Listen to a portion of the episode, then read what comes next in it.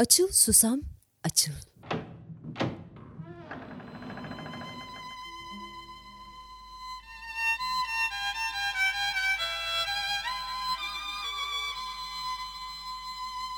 Annemin masalları.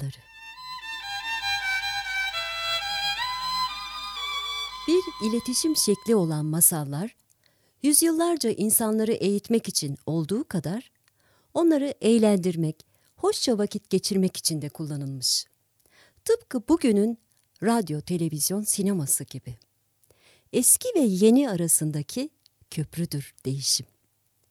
Sözden sonra yazının bulunmasıyla yeni bir araç bulan insanoğlu, kağıt, divit ve mürekkeple başlayan bu yolculukta nihayet kitapları raflara dizmiş. Peki bu kitaplardan biri olan Binbir Gece masallarını kim dünyaya tanıtıp raflara dizilmesini sağlamış biliyor musunuz? Fransız seyyah Antonio Goland. 1701 yılında Şam'a yaptığı seyahat sırasında Al-Hariri denilen İpek pazarındaki antika ve el yazmaları satan dükkanda rulo halinde bulur Binbir Gece masallarını Goland. Sizce bu güzel bir tesadüf müdür? Aradığın sensin der Hazreti Mevlana. Monsieur Goland, Fransa'nın Sorbonne Üniversitesi'nde şarkiyat ve numismatik yani sikke bilimi okuduktan sonra İstanbul'a elçi olarak gönderilen François Olier de Nointel'in yanında görev alır. Böylece onun kişisel masalı başlamıştır. Bu yolculukları sırasında söz konusu el yazmalarındaki masalları yıllarca Şam'ın, Bağdat'ın, Kahire'nin, Tunus'un, Endülüs'ün pazarlarında, kervansaraylarında, vahalarında dinlemiş ve izini sürmüştü. Hazinesiyle birlikte Fransa'ya döner dönmez bu el yazmalarını Fransızcaya çevirerek 1704-1708 yılları arasında Binbir Gece adıyla yayınlamış. Masallar sadece Paris'te değil, Avrupa'nın bütün başkentlerinde bomba etkisi yaratmış. Üst üste baskılar yapıp sadece Fransızca değil, bütün Avrupa dillerinde yayınlanmış. Böylece masallarla yola çıkan Goland, tarihe adını yazdırmış. Ve şimdi sırada güzel bir masal var.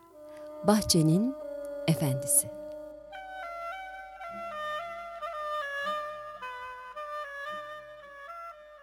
Kral bahçesini çok severdi. Bilinen her topraktan getirdiği çiçekleri vardı ve yüzlerce bahçıvan bu çiçeklere ilgiyle bakardı. Bahçe kralın her gün ziyaret edip keşfetmekten, mevsimlerle birlikte tekrar tekrar keşfetmekten hiç yorulmadığı sonsuz değişken renklerin senfonisiydi. Bu bahçede kralın hepsinden daha çok değer verdiği bir gül fidanı vardı. Kimse bu gösterişsiz küçük fidanın bahçedeki en değerli hazine olduğunu tahmin edemezdi. Ama öyleydi. Ana Hakan adındaki bu gül fidanın çiçek açtığı bahçenin efendisine ölümsüzlük getirdiği söylenirdi. Tabii ki kralın bu fidanın bulunduğu bahçeyi ele geçirmek için yüz savaş yapması ve sonra onu kendi bahçesine getirtmesinin tek sebebi de buydu. Tek sorun gül fidanının hiç gül açmamasıydı. Bir tanecik bile. Büyümeyi reddediyor, bu renk ve yaprak vahasının içinde varlığını kuru ve kederli bir halde sürdürüyordu. Tabii ki kral onun bakımı için güller konusunda en bilge uzmanları, en iyi bahçıvanları getirtmişti. Bahçıvanlar emeklerini hiç esirgemeden özel toprak getirerek sabah akşam fidanın kökünü besliyorlardı. Onu bilimsel yöntemlerle damla sayıcı kullanarak suluyorlardı. Ayrıca yıl boyunca aldığı ışık gölge miktarını kontrol altında tutmak için çevresine aynalar yerleştirmişlerdi. Bazıları ona şarkı söylüyor, öbürleri şiir okuyor, yapraklarını okşuyor, dua ediyor, yalvarıyor, ağlıyorlardı. Hiçbiri işe yaramadı. Her yıl gül fidanı kısır kaldıkça kral, onu hayal kırıklığına uğratan bahçıvanın kellesini alıp bu göreve daha vasıflı başka bir uzman atıyordu. Bu durum yıllarca devam etti. Bir gün saraya elleri cebinde bir papatyanın sapını çiğneyen genç bir adam geldi. Bir önceki bahçıvanın daha yeni kellesi vurulduğu için yeni bahçıvan arandığını duymuştu. Bu işe talip oldu. Kral onun rahat tavırları karşısında bu gül fidanıyla güller hakkında bilinmesi gereken ne varsa bilen, bu toprakların en değerli uzmanları ilgilendi. Böylesi bilgi adamlar başaramamışken sen nasıl başaracağını sanıyorsun diye sordu. Genç adam soruyu ciddiye alarak bir saniye düşündü ve cevap verdi. Derler ki uzmanlar yalnızca bildikleri yolu görürken acemilerin aklında birçok çözüm olur. Sanırım benim sunacağım da budur. Önceden edinilmiş fikirleri olmayan ve çabalamaya istekli boş bir zihin. Bu kralda merak uyandırdı. Ödül olarak verilecek hatırı sayılır zenginliği çok önemseyecek birine de benzemediğinden adama neden böyle bir riski almak istediğini sordu. Şöyle anlatmak gerekir diye girdi söze bahçıvan. Hayatı bu yılın sonunda kaybetmek istemeyecek kadar çok seviyorum. Bu yüzden başarabilmek için elimden geleni her şeyi yapacağımdan emin olabilirsiniz. Kralın ihtiyacı olan şey de bu olduğundan günün sonunda bahçıvanı işe aldı. Bu son gelen adam herkesi şaşırtıyordu. Fidanın yanında öylece yatıp günlerini geçiriyor. Hiçbir değerli ilaç sipariş etmiyor. Fidanın kökündeki toprağı kürüyüp havalandırmıyor. Onu sulamıyordu bile. Gece gündüz sadece orada durup ona bakıyor. Günler, haftalar, aylar geçiyordu. Kral onu çağırıp fidanla ne yaptığını, neden çiçek açması için uğraşmadığını sordu. Buna karşılık bahçıvan, gül fidanının ihtiyacını dinlemek istediğini ve fidan isteyene kadar hiçbir şey yapmayacağını söyledi. Kral kulaklarına inanamıyordu. Ancak merakından onun işine devam etmesine izin verdi. Genç bahçıvan fidanı sürekli gözlüyor ve geceleri ona fısıldıyordu. Gül, seni sıkıntıya sokan nedir? Söyle bana. Ben senin için buradayım. Sana nasıl yardım edebileceğimi söyle. Sonra bir gece bahçıvan fidan kökünün dibinde uyurken toprağın en derinlerinde bir şeyin hareket ettiğini duydu. O şey hareket ederken gül fidanının acı çektiğini hissedebiliyordu.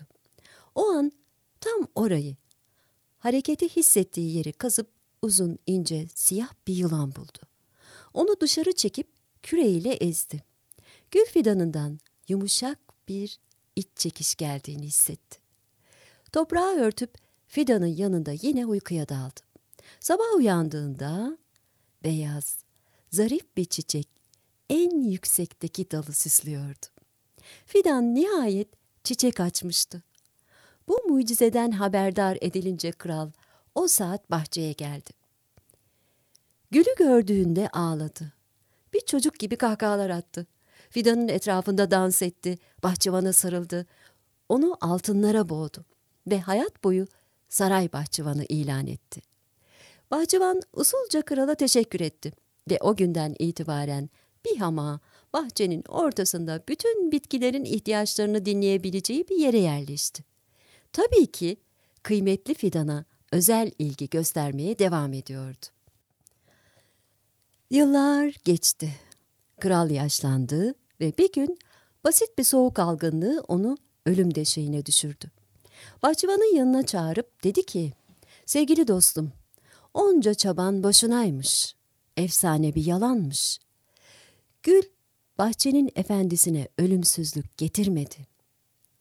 Kralın ellerini tutan bahçıvan fısıldadı. Siz hiçbir zaman bu bahçenin efendisi olmadınız. Dinleyeni, bekleyeni ve ilgileneni ben olduğumdan efendi benim. Ve her zaman da ben olacağım. Bu çok güzel bir bahçe. Onu bana teslim ettiğiniz için size sonsuza kadar minnettarım. Kral dünyaya gözlerini kapadığında bahçıvan onun ellerinden öptü. Sonra odayı terk edip büyülü bahçesine düşen serin, yıldızlı geceyi selamlamak üzere dışarı çıktı. Bunca yıldız, bunca çiçek. Yalnızca onun her bir yıldızı selamlayacak zamanı vardı. Yalnızca onun her çiçeğe ilgi gösterecek zamanı vardı.